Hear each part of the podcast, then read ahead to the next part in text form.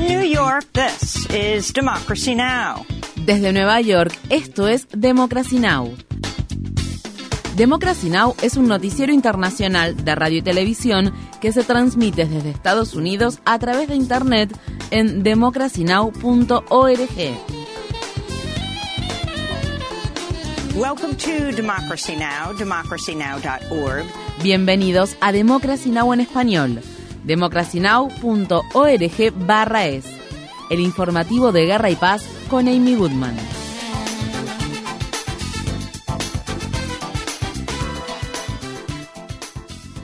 El gobierno de Biden y algunos de sus países aliados europeos han prometido suministrar nuevas armas pesadas a Ucrania que incluyen obuses, sistemas de defensa antimisiles y envíos por primera vez de vehículos blindados. El Pentágono anunció el jueves que el nuevo paquete de ayuda militar estadounidense de 2.500 millones de dólares incluirá docenas de vehículos de combate Bradley y vehículos blindados de transporte de personal Striker. Estados Unidos no enviará tanques de combate M1 Abrams como había pedido Ucrania y Alemania se ha negado hasta el momento a enviar los tanques Leopard 2 solicitados por el gobierno ucraniano. En Moscú, el portavoz del Kremlin, Dmitry Peskov, advirtió a Estados Unidos y la OTAN contra el suministro de tanques a Ucrania. Eso podría ser sumamente peligroso. Eso significaría llevar el conflicto a un nuevo nivel, lo que por supuesto no será un buen augurio desde el punto de vista de la seguridad global y europea. Mientras tanto, el periódico The Washington Post informa que el director de la CIA, William Burns, viajó en secreto a Kiev la semana pasada para informar personalmente al presidente ucraniano Volodymyr Zelensky sobre los planes militares de Rusia para las semanas y meses venideros. En Perú, la policía antidisturbios reprimió brutalmente y lanzó gases lacrimógenos a miles de manifestantes que salieron este jueves a las calles de Lima para exigir la dimisión de la presidenta interina del país, Dina Boluarte fue la sexta semana consecutiva de protestas generalizadas desde la destitución y detención del presidente izquierdista Pedro Castillo en diciembre. Desde entonces, más de 50 personas han muerto en enfrentamientos con las fuerzas de seguridad peruanas. Estas fueron las palabras expresadas por José de la Rosa, una de las personas que se manifestaban en Lima. Queremos que ya renuncie la usurpadora Dina Boluarte y por lo tanto se convoque a nuevas elecciones. Esto va a continuar el país en este momento está, el sur del país está amotinado. Hemos venido a Lima de todas las regiones del sur. Boluarte habló este jueves en una conferencia de prensa en la que elogió a la policía y acusó a los manifestantes de incitar a la violencia y el caos. No es una marcha de protesta pacífica. Los actos de violencia generados a lo largo de estos días de diciembre y ahora en enero no quedarán impunes. En Francia, más de un millón de personas marcharon el jueves por las calles de ciudades como París, Marsella y Niza, mientras los sindicatos realizaban una huelga nacional contra los planes del presidente Emmanuel Macron de elevar la edad de jubilación de 62 años a 64. En París, más de 30 personas fueron detenidas después de que la policía lanzara gases lacrimógenos para dispersar a los manifestantes que se habían congregado en la plaza de la Bastilla. Estas fueron las palabras expresadas por el dirigente sindical Laurent la, Queremos tener una buena jubilación, no queremos jubilarnos cuando ya estamos caídos y cansados. Queremos disfrutar de nuestros últimos años con nuestros hijos, con nuestros nietos y quizás con nuestros padres, a los que tenemos que cuidar. Así que lo que queremos hoy es un mensaje de justicia social. Si el gobierno no entra en razón, habrá más huelgas. Por eso pedimos que se escuche la voz de la razón y que no se tomen medidas irresponsables. Y, euh, un de porter. En el Reino Unido, los sindicatos criticaron un proyecto de ley propuesto por los conservadores que permitiría al Estado romper las huelgas de los trabajadores del sector público al otorgarle la potestad de fijar ciertos niveles de servicios mínimos durante los paros laborales. Los trabajadores que infrinjan la ley podrían perder sus empleos y sus sindicatos podrían enfrentar demandas. Los dirigentes sindicales han afirmado que el proyecto de ley es antidemocrático, inviable e ilegal y planean movilizar a más de 100.000 funcionarios en una jornada de huelga prevista para el 1 de febrero. La Corte Suprema de Israel ordenó al primer ministro Benjamín Netanyahu que destituya de su cargo a Ari Deri, el ministro del Interior y Salud de extrema derecha, recientemente designado. En su fallo, el alto tribunal israelí afirma que Deri no está habilitado para ocupar cargos públicos debido a las múltiples condenas penales que enfrenta. Esta decisión se produce en un momento en que la nueva coalición gubernamental ultranacionalista y ultrarreligiosa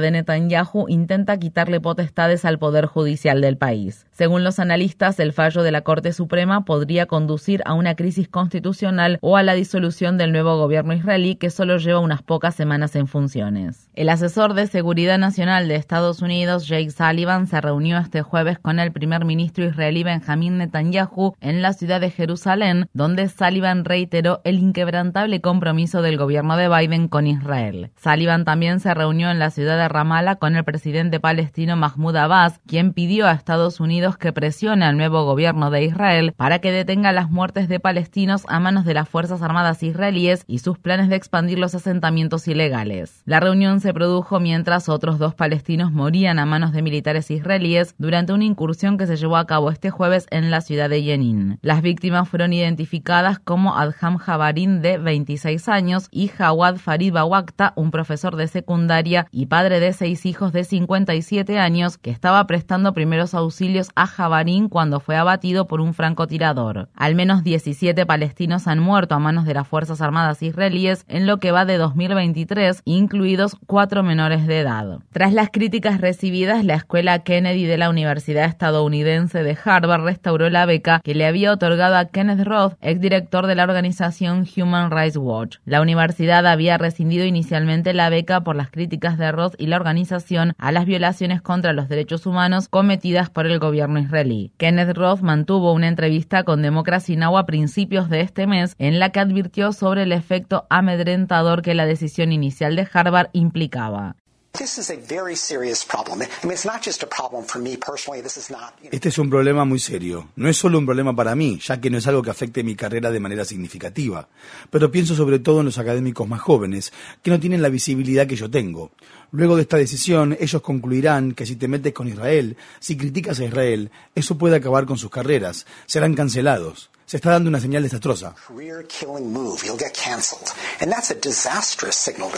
Visite democracynow.org barra es para ver la entrevista completa con Kenneth Roth. El gobierno de Colombia ha prometido que no volverá a adjudicar nuevos contratos de explotación de petróleo y gas. El presidente Gustavo Petro intenta así cumplir con su promesa electoral de eliminar gradualmente el uso de combustibles fósiles en el país. La ministra de Minas y Energía de Colombia, Irene Vélez, habló este jueves en el Foro Económico Mundial de Davos. Decidimos también que no vamos a conceder nuevos contratos de exploración de gas y de petróleo eso ha sido, por supuesto, muy polémico a nivel nacional, pero para nosotros esa es una señal clara de nuestro compromiso en la lucha contra el cambio climático, porque sabemos que esta decisión, que es una decisión planetaria, es absolutamente urgente y necesita acciones inmediatas. En Brasil, dos defensores de la tierra del pueblo indígena Patayó fueron asesinados este martes en el municipio de Itabela. Nahuir Brito de Jesús, de 17 años, y Samuel Cristiano do Amor Divino, de 25 años, se dirigían a una granja cuando hombres armados en motocicleta les dispararon por la espalda según testigos.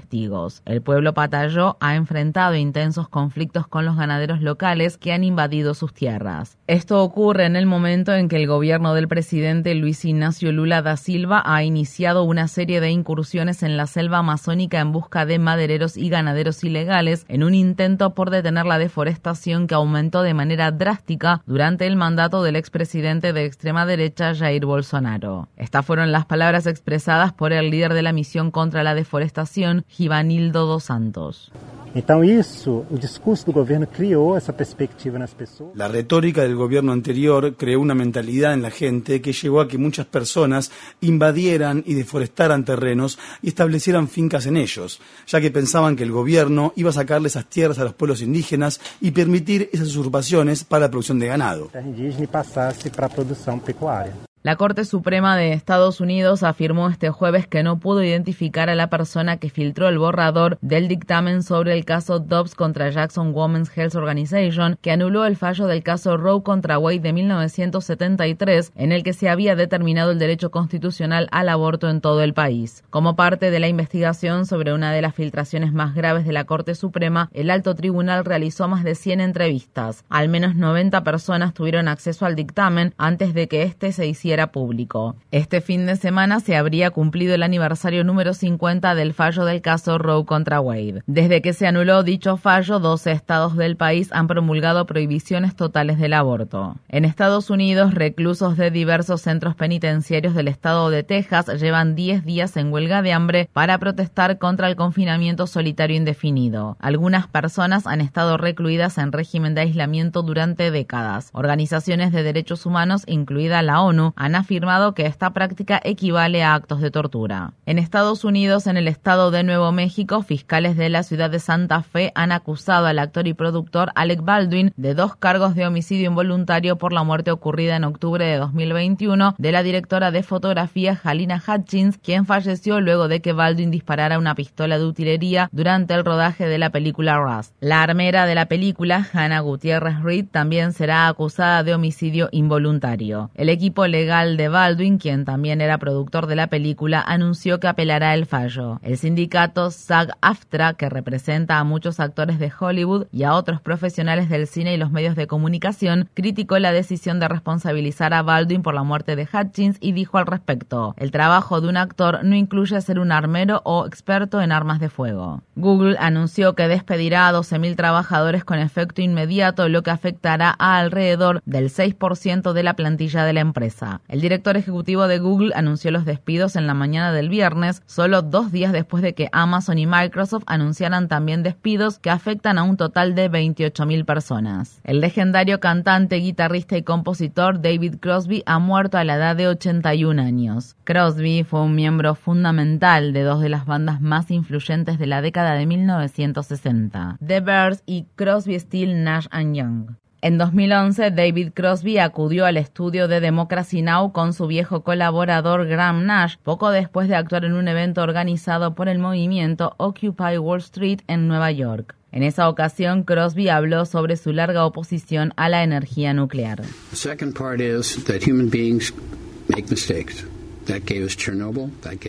La segunda parte es que los seres humanos cometemos errores. Así pasó en Chernóbil, así fue en Three Mile Island.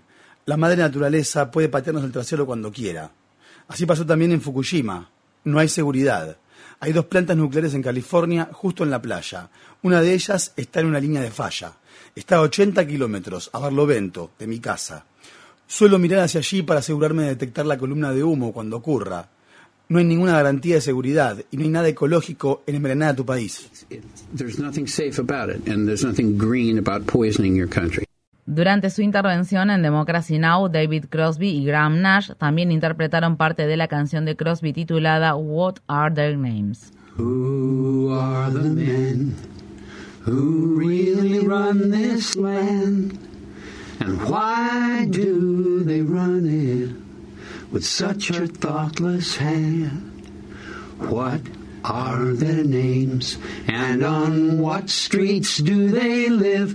I'd like to ride right over this afternoon and give them a piece of my mind about peace for mankind. Peace is not an awful lot to ask. Visite nuestro sitio web democracynow.org barra es para ver la entrevista completa que mantuvimos en 2011 con David Crosby y Graham Nash. David Crosby murió a los 81 años. Infórmate bien. Visita nuestra página web democracynow.org barra es. Síguenos por las redes sociales de Facebook, Twitter, YouTube y SoundCloud por Democracy Now! es.